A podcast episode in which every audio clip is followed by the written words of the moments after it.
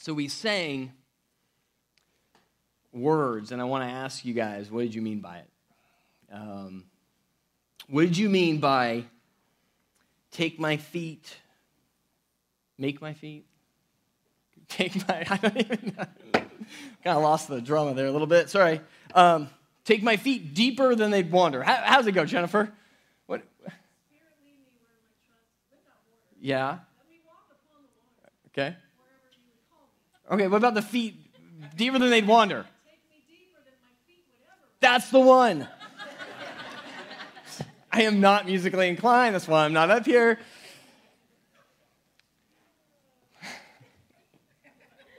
Sorry.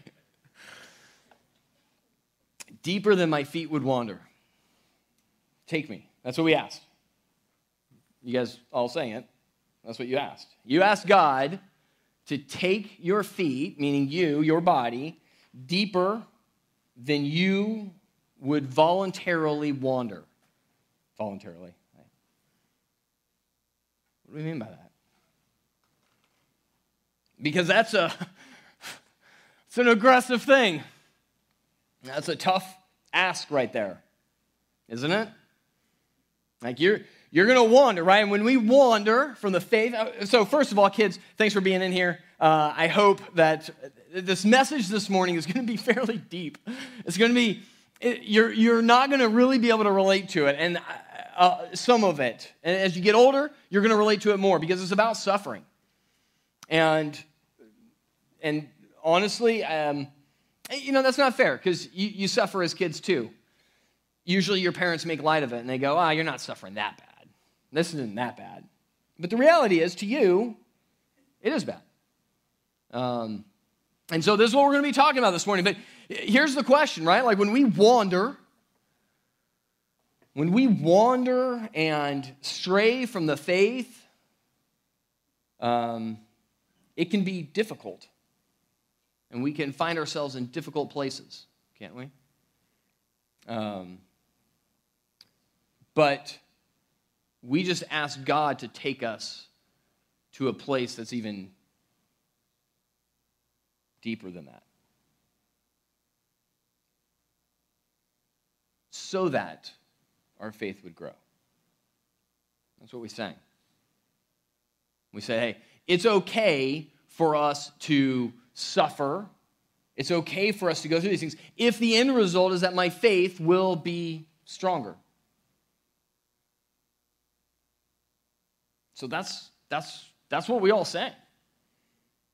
And that's what Peter is talking about in this. And this morning, what he's going to do is he's going to take, um, he's going to he's going to give some more how do i respond in the midst of suffering and then he's, we're going to spend the vast majority of our time talking about how to be encouraged in the midst of suffering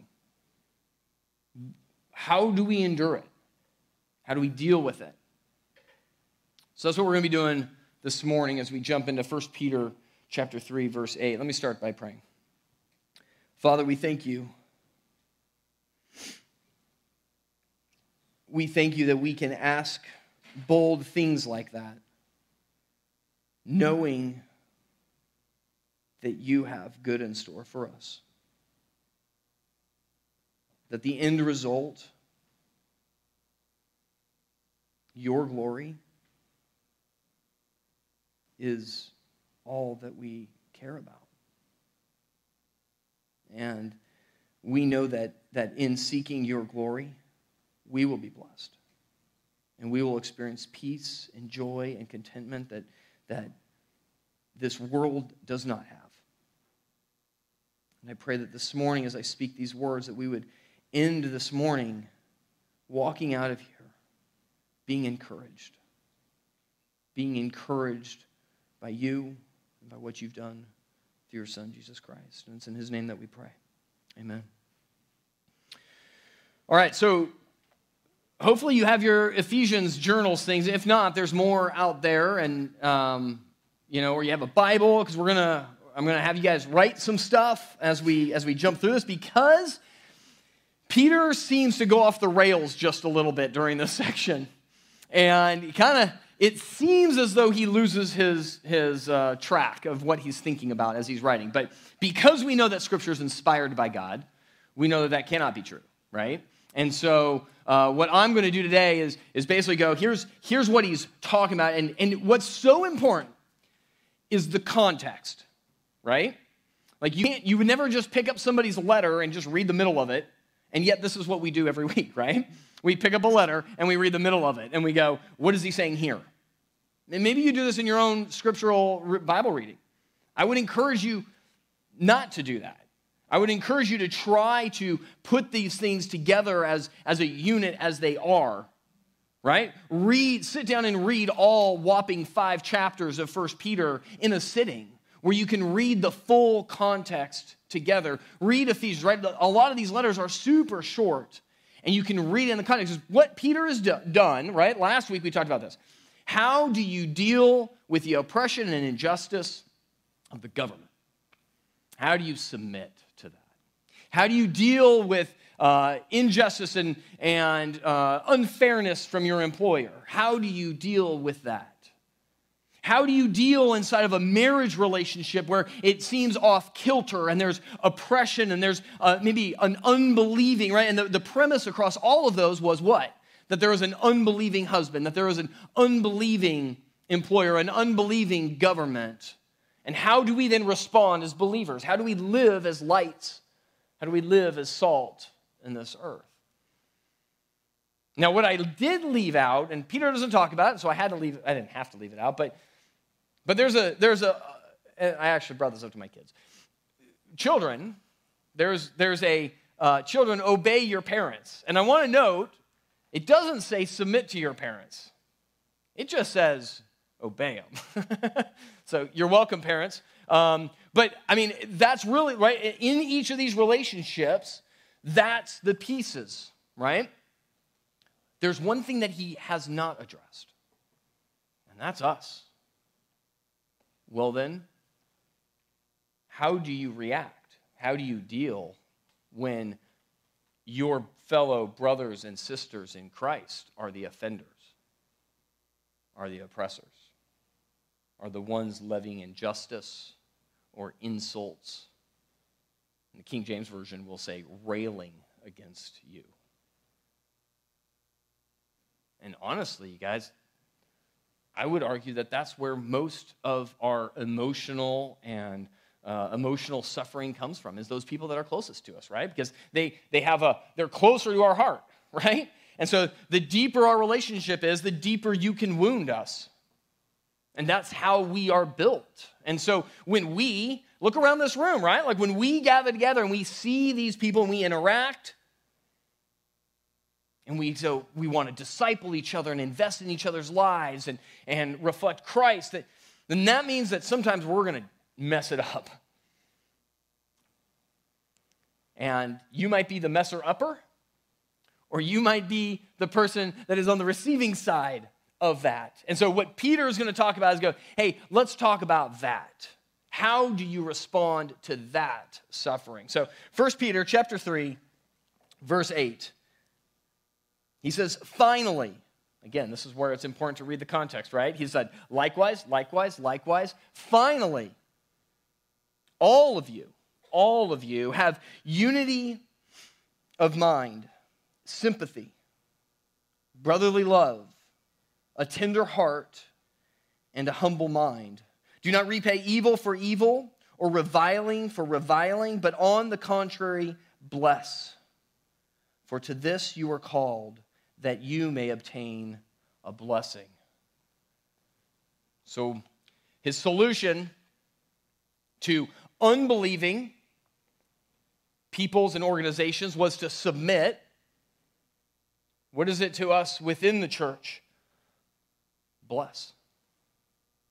Bless each other. How, how do we bless each other? He says that in verse 8, right? He walks through each one of these things. He says, and this is how we know it's, it's to the Christians, right? It's to the followers of Christ. He says, have unity of mind, a, a united purpose. Some versions will say like mindedness. That doesn't mean we agree on political issues, doesn't mean we agree on any of those type of secondary things. It means that we all have one purpose in our life, and that's to build God's kingdom and to glorify God with our lives. That's the like mindedness. I look around this crowd and I go, I know all of you want that. I know that. And I'm looking around real quick, make sure I don't offend anybody. But we don't have any guests here right now. I mean, there might be somebody tuning I know all of you. I know all of you have that same desire in your lives. That's a beautiful thing to be able to say that. And so we all have, so I'm just telling you that this is the case. So you can look around, and if you don't know somebody, know that they have the same desire in their lives that you do like mindedness, unity of mind, sympathy. Well, this is a tough one. And this, this falls into our arrogant thinking. But sympathy, not empathy, sympathy is saying, I know their circumstances. I may not have experienced their circumstances, but I see them or I know of them.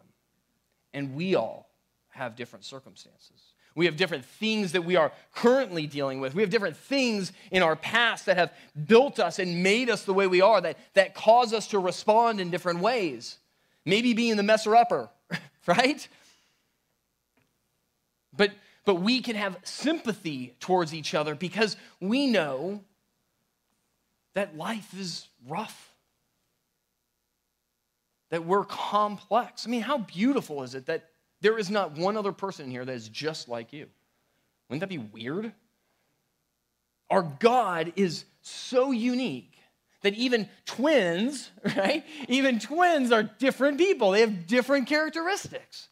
That's how amazing our God is. And so, what he's saying is like, we need to have sympathy towards each other. And then he says that we should have brotherly love. Okay, well, that's an easy one, but, but is it? Husbands, love your wife the way Christ loved the church. That's a love that is never going to be achievable, and yet always something we're pursuing. And that goes for all of us towards each other's And this is, this is brotherly love, but it's, it's uh, the same for sisterly love, right? Like it's, it's us all loving each other the way Christ loves.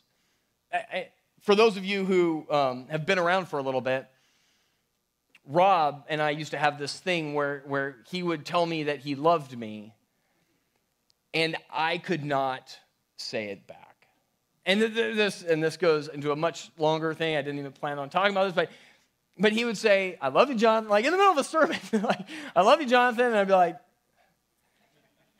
because I didn't, I didn't know what love was, honestly.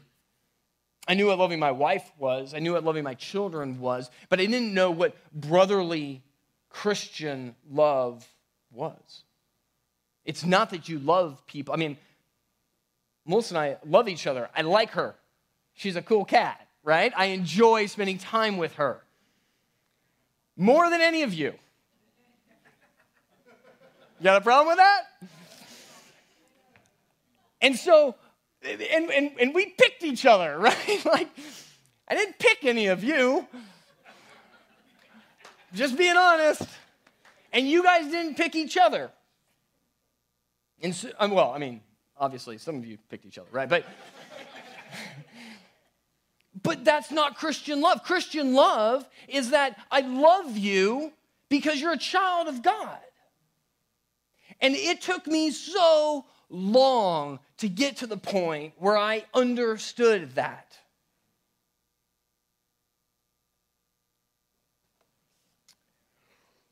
A tender heart, soft not a hardened heart.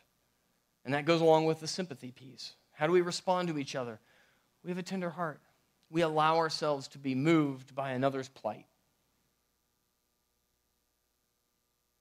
We're not so consumed with our own frustrations and difficulties that we can't relate to somebody else's. And you guys, like, this is a tough one because y'all can list, list off everything that you're going through. And if, and if we just hunker down and just focus on our own dealings, we're missing how we're supposed to be blessing each other. And a humble mind. And that's the root of all of those things, right? We have to have humility. The same humility that's spoken of of Christ in Philippians 2, where it says, have the same mind, right? Think the way Christ thought. He wasn't holding on to some position or some privilege or some reputation. He gave it up. He laid it aside for what? For his enemies. Not even for people who he had some affiliation with, not for people who, who liked him, not for people who trusted him, but for people who actually hated him. That's what Christ did. And Paul tells us to have that same humility. So, why do we bless? Why, why, why do we have these emotions? Why do we live like this? It says, um, bless and this is the second part of verse 9. For to this you were called, that you may obtain a blessing. Okay.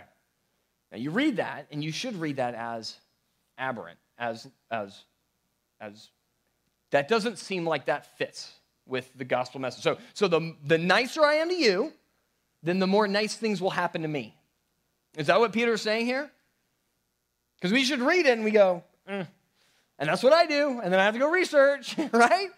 and go, well, what does he mean by this? Because it, it seems to address that. It seems to say that you will be blessed if you are a blesser. And this is the prosperity gospel, right? This is, this is, I will get good things. Well, tell me what I need to do in order to get good things. Sounds good. Just tell me what the list is. How many people do I need to be nice to? How many how many people do I need to walk across the street? How many people, you know what I mean? Like, what do I need to do? And if, if the end result is me, then great. Well, that's a problem because that's not scriptural and that's not biblical. And in fact, it doesn't even fit into the context of what Peter's talking about because he's talking about the suffering we're going to be going through, which doesn't make sense at all with that statement. It can't mean that because Peter would have completely derailed from what he's talking about. In fact, more closely, what he's addressing is the same thing Paul addressed in Ephesians 4 1. He says, I, therefore, a prisoner for the Lord, urge you to walk in a manner worthy of the calling to which you have been called. You see, we will inherit a blessing. We know this to be true. Jesus has already secured that for us. We have a living hope. And so we can bless, not worrying about what we're going to get back in return, because we've already been given the blessing. We are heirs. We are sons and daughters. The ESV, and I don't know what your guys' versions say, but the ESV talks about this as being um, obtaining a blessing, but some of yours might say inheriting a blessing. And that's actually the proper word is inherit. You are heirs. You are going to get it. There's not a question about it. You are a son or daughter of God if you have confessed Jesus as your Lord, if you trust in Him. And look at what Paul says. He, he says, uh, urge you to walk in a manner worthy of the calling to which you have been called, with all humility and gentleness, with patience, bearing with one another in love, eager to maintain the unity of the Spirit and the bond of peace. It's almost exactly what Peter lists off as how we ought to relate to one another, isn't it? And so, this is the consistent message of Scripture. And then, what Peter's going to do is he's going to quote Psalm 34. In fact, in uh, chapter 2, verse 12, he quoted Psalm 34. So, I'd encourage you after this, maybe go back and read it because Peter apparently really liked it, or he had been reading it right before uh, he wrote his letter because it was fresh in his mind. And so he goes back and references Psalm 34 a couple times. So you can write that next to this if you don't have it in your notes already. And he goes on to say what, what we receive out of this blessing. And he says, verse 10 For whoever desires to love life and see good days, let him keep his tongue from evil and his lips from speaking deceit. Let him turn away from evil and do good. Let him seek peace and pursue it. For the eyes of the Lord are on the righteous, and his ears are open to their prayer. But the face of the Lord is against those who do evil. That first part, Whoever desires to love life and see good days. All right, well, Jonathan, that sounds like he just doubled down on what you just said he wasn't saying. I want good days. Do we all want good days?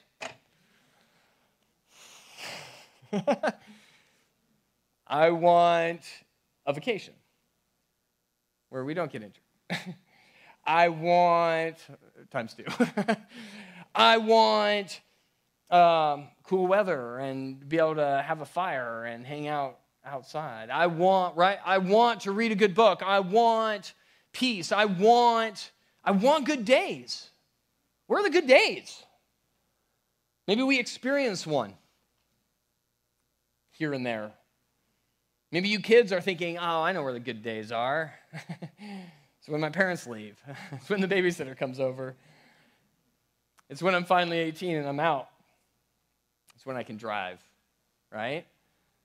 Those are the good days that we're all looking for. I remember as, when I was, uh, when, when our girls were younger, I remember the good days for me was when they could ride bikes. That's, that was what I was waiting for. I was waiting for the day where we could go on a bike ride. I think we did that for maybe, I don't know, just a little bit. And then, and then the bikes rusted and, you know, whatever. Anyway. Um, but what are the good days? What are the good days? Um, I think we're a little myopic in, in how we, uh, in what we think are good days. And I think the, the reality is, is that the good day definition is none of those things. That's not what Peter's talking about. That's not a good day. Um, a good day is when Jeff plays. Right? A good day is when Jeff walks. How about that? That's probably way better. Sorry. That's very selfish of us. good day is Jeff driving. But what leads up to those days? What makes that a good day? Bad days? Suffering? Turn over with me to Acts chapter 16, verse 22. And write this in the side if, if you've got this. Circle good days and write Acts 16, 22. Um, so remember, Peter's writing this letter. And in fact, Silas is the one that's probably the one that's actually writing it, right? We talked about that at the beginning. Well, this story is about Silas. Um, Silas and Paul were in Philippi, and they ended up uh, getting in trouble. Um, not because they did something wrong, because they're preaching the gospel, right? And it says in verse 22 the crowd joined in attacking them, and the magistrates tore the garments off them and gave orders to beat them with rods. And when they had inflicted many blows upon them, they threw them into prison, ordering the jailer to keep them safely. Having received this order, he put them into the inner prison. Inner prison. That, that, that that's important. That's the, the dark, dark, dark place there. And fastened their feet in the stocks. I can almost guarantee none of us have experienced this. None of us have probably even experienced one piece of this, I, think. You can find me afterwards. I'd love to hear your story if you have. But probably not. That's a bad day. Would you agree? About midnight, Paul and Silas were praying and singing hymns to God. And the prisoners were listening to them. You know, we've been, um, I knew I was going to have a hard time getting through this one. Um, you know, we've been talking about how, why are we to submit to the government? Why are we to submit in these different circumstances and these oppressions and injustices and all these things? And what did we say over and over? So they could see Christ, so they would know Christ, right? That our perspective wasn't just temporal, it wasn't just about our suffering, but it was that that God would be glorified in the midst of our chaos, in the midst of our circumstances, that, that somehow the way that we live, the way that we submit, the way that we love would be glorifying to God. And this is exactly what's going on. The prisoners were just random dudes, probably bad dudes, right? in the inner prison with their feet in stocks. These are the people. They weren't rubbing shoulders with like people who were like looking for God. They didn't come into the church. They were out there in the darkest places. And what does God do? He picks them up and he goes, I need you to go there. I need you to go in the darkest, dirtiest place. And maybe never come out. It says the prisoners were listening to them in verse 26, and suddenly there was a great earthquake, so the foundations of the prison were shaken, and immediately all the doors were opened, and everyone's bonds were unfastened.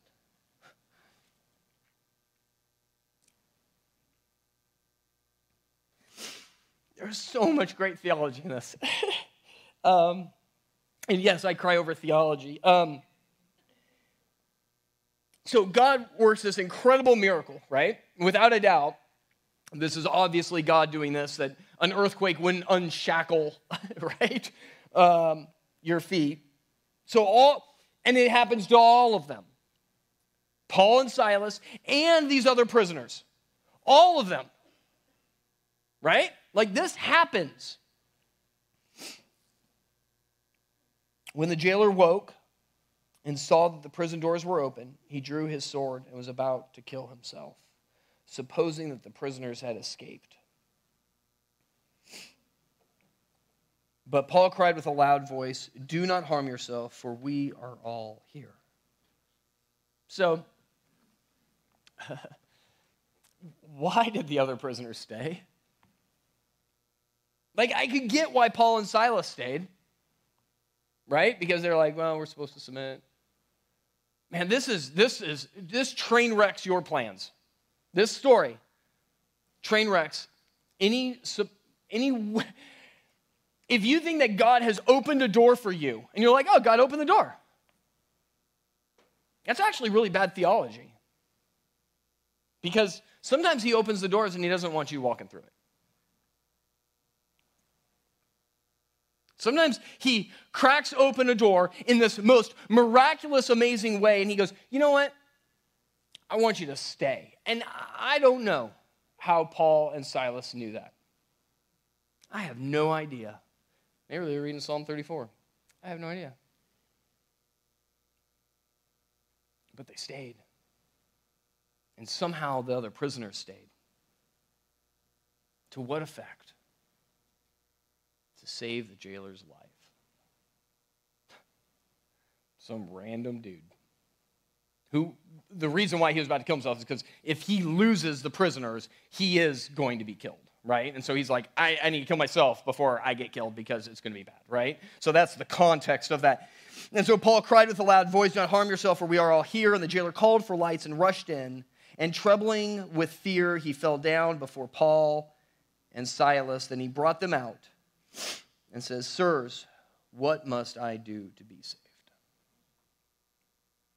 This is how our God works in the most complex and difficult, confusing situations.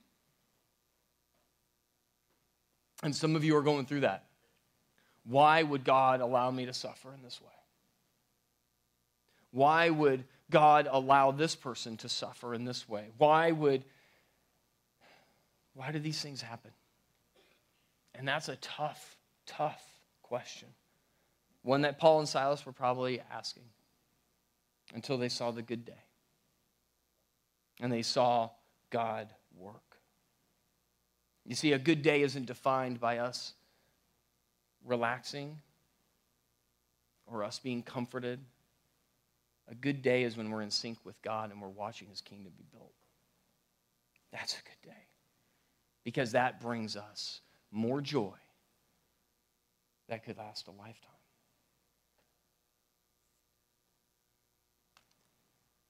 And so this is what Peter is referring to when he says, these are the good days. This is, this is why we bless, because when we bless, we receive blessings. We live lives that are building God's kingdom. And so then what he turns to is okay, so this is how you're supposed to respond. How do we suffer well? How, let me encourage you in your suffering. We're going to roll through these next few verses as he outlines, really, for us, how do we do this well? How, how can we endure? Because sometimes the suffering takes all that we have. We go, I, I can't do another day of this. And maybe you're there. Maybe you're at the point where you're like, I, I just can't, I can't do this anymore. Let me encourage you, as Peter does, as we walk through this and go, there is encouragement in the suffering. There is.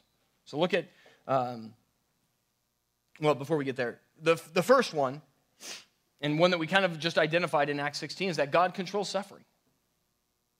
It's not out of his control. Because with that, if you're suffering right now, it's not outside of God's purview. He's not sitting there going, Man, I wish I could do something about that, but I just can't. That's not our God.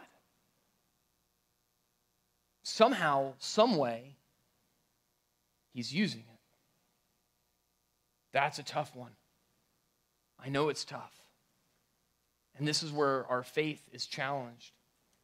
Because in the midst of suffering is when we accuse him, is when we challenge him, is when we get angry with him. Look what it says in verse 13 through 17 here. He says, Paul says, Now who is there to harm you if you are zealous for what is good? But even if you should suffer for righteousness' sake, you will be blessed. He's like, God's in control of this. Your salvation's secured. You will be blessed. You're an heir. Have no fear of them, nor be troubled. But in your hearts, honor Christ the Lord as holy always being prepared to make a defense to anyone who asks you for a reason for the hope that is in you. I'll just stop there for a second. And he says, Yet do it with gentleness and respect. This is, this is incredible because what he's saying here is that in your hearts, honor Christ as Lord. Be prepared to have a reason. Know why you have hope. Know why you have hope that this suffering isn't it. This isn't the end of it. This isn't your measure for all eternity. Thank God it's not. There is a path that leads to that. But that's not what we have for those who trust in Jesus Christ. He says, Be prepared to give them the reason for your hope, but do it with gentleness and respect, having a good conscience, so that when you are slandered, those who revile your good behavior in Christ may be put to shame. Look what it says in verse 17 For it is better to suffer for doing good, if that should be God's will, than for doing evil. God wills that we suffer sometimes. I know that's hard, but that's true because He's a sovereign God. And so he's, He allows it to happen but he uses it to set himself up for the good days, for you to experience the good days, for him to be glorified. That's why. That's why he does it. And the second point is that he, he goes on in, in verse 18, he's going to say that Christ suffered for us. It wasn't just, you can be encouraged in your suffering because, you know what? Christ did the suffering as well. Look what it says in verse 18 For Christ also suffered once for sins, the righteous for the unrighteous, that he might bring us to God, being put to death in the flesh, but made alive in the spirit. He's like, You get this? Like, you're suffering. You haven't suffered to the point of death yet. Oh, by the way, you're suffering. You're not suffering for somebody else. You're suffering for yourself, right? Like you're suffering, all, all of our suffering is personal to some extent. I mean, obviously there's some emotional, right? Like sympathetic and, and empathy and stuff like that. But, but Christ, what was he suffering for? The sins of humanity? the just for the unjust, the righteous for the unrighteous. God Himself, right? The Son of God came and suffered, absorbed the wrath of God that we all deserved. That's the suffering that He endured for us. That's injustice. Isn't it? Isn't that injustice? That Jesus would take on all of that unfairly? You see, the only reason it's not injustice is because he's part of the Godhead. He is God. He sacrificed himself. He chose to do this willingly. That's what makes this beautiful. That's what makes it grace. It's undeserved merit. Grace isn't fair. Thank God it's not. Grace is intentionally unfair. It's God choosing to give us merit to make us righteous while we hated him. Guys get that, right? All of your hearts, all of our hearts, hated God. By default, our sinful nature makes us haters of God, enemies of God, rebellious. We don't want anything to do with him. We don't see his purpose in our life. That's where we're at before God does the work in our hearts to change us, to change our affections, to make us love the things He loves and hate the things He hates. We didn't earn it, we didn't do anything to deserve it. And yet, God chose that for us. And the next thing is he has a patient and promised rescue. Now, I will tell you that this one uh, is hotly debated, and so we're gonna we're gonna make sure we stay focused on what Peter's point is in the context of this letter. He's encouraging us in the midst of our suffering. Okay, and so what he's saying is there is a rescue that's coming. It's promised. It's going to come. God's been patient in the midst of your suffering, but there is a rescue. And look at what he says in verse 19.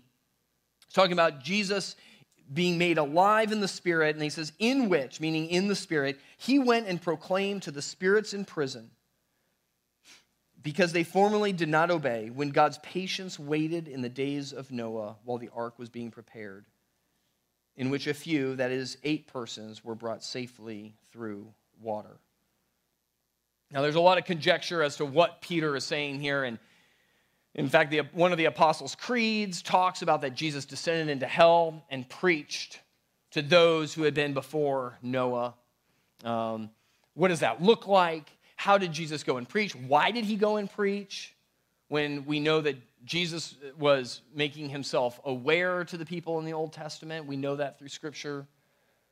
And so it's a, it's a, it's a very challenging thing, and, and I encourage you, by all means, go and Google it and look to see. I, I will tell you, I personally believe that he, in fact, did um, go and preach um, in hell to uh, the people that were there. Um, and that, but again, that's not the point. Peter is saying that as like a fact. What's his point? This is encouragement. Right on the side of your Bibles, if you would, Genesis chapter 6, verse 5. Why is this encouragement? This is pre flood. The Lord saw that the wickedness of man was great in the earth, and that every intention of the thoughts of his heart was only evil continually. This is the days of Noah. This is what he's talking about. That's what it looked like. You think Noah and his family was suffering? Think about that. You can't say those words to our society. As much as we can say life is tough and things aren't the way they should be, they aren't that.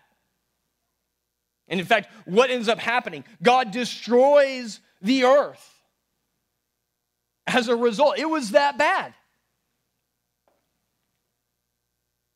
And yet he waited patiently and endured the enemies of God and Noah built the ark. And then what does he do? He rescues eight people. That's a small number. And that's Peter's point. God's not unaware of the suffering. He did this back in Noah's day. The, the, the world was way worse, the suffering was way worse. And yet, God patiently waited and endured and rescued his faithful people. That's his point here. And then he goes on and he says um, that we also get a clean conscience. Be encouraged because we can have a clean conscience. And he says this and he ties us to baptism. In verse 21, he says, uh, Baptism, which corresponds to this, meaning the flood. And we can get into a whole nother baptism. Peter just drops these like one sentence things that are like super deep theology and he just assumes that you know. Okay? So we're, we're unfortunately keeping it in the context here, but we can dive in any of these things. But he says, baptism, which corresponds to this, the flood, um, now saves you. Not as a removal of dirt from the body, but as an appeal to God for a good conscience through the resurrection of Jesus Christ. Okay, so we're going to have baptisms next week. Super exciting. Really exciting. It's, Peter says here that it saves you. Did anybody else go, I didn't know that was in the Bible. I didn't think that that's, that's not what we ever say because it, that's not what he's saying, okay? So let's, let's walk through this. So he, he's saying that this baptism, right, saves you. And look at what he says not as a removal of dirt from the body, right? Like this isn't functional. It's not that you're just getting clean. And so if we want, if you want to get baptized, you're not coming up here because you needed a bath, right? What is it? He says it's an appeal to God for a good conscience. We, we minimize this. What does a good conscience tell us? A good conscience says that you can go to sleep well at night. I have a good conscience because I sleep really well. No, I'm just joking. Well, I'm not. But what's a good conscience? A good conscience is that you are going to mess up, aren't you? A good conscience says that you don't have guilt and shame associated with that. Well, how do you not have guilt and shame? How does the world not have guilt and shame for all the things that they do? Ignore it? Medicate it? Drown it out with alcohol? What does the world do with all of their guilt and shame? I don't know. Thank God I don't know. Because what I know is that what do we do with our failures and our sins? We repent and we're forgiven. And that's it. That's it. That's the end of the story. There's no guilt, there's no shame. There's, I know that I have a sinful nature. I know, we all know, right? Sympathetically, we know that we are all wrestling with the same sinful nature. And our battle is not in flesh and blood. There is a battle that is raging inside of each one of the, us. And that's our obedience to the Holy Spirit versus our worldly sinful nature. And so, what does he say? What is baptism? It saves you because you go and say, I'm appealing to God. God, will you give me a good conscience? Because I don't know how to do this myself. That's what it is. That's salvation. Right? We go, we have no hope. We have no way of having a good conscience unless we're trusting in Jesus Christ. And so be encouraged as you're going through this suffering that, that he solves the conscience part. You don't, have, you don't have to suffer through guilt and shame. Be encouraged.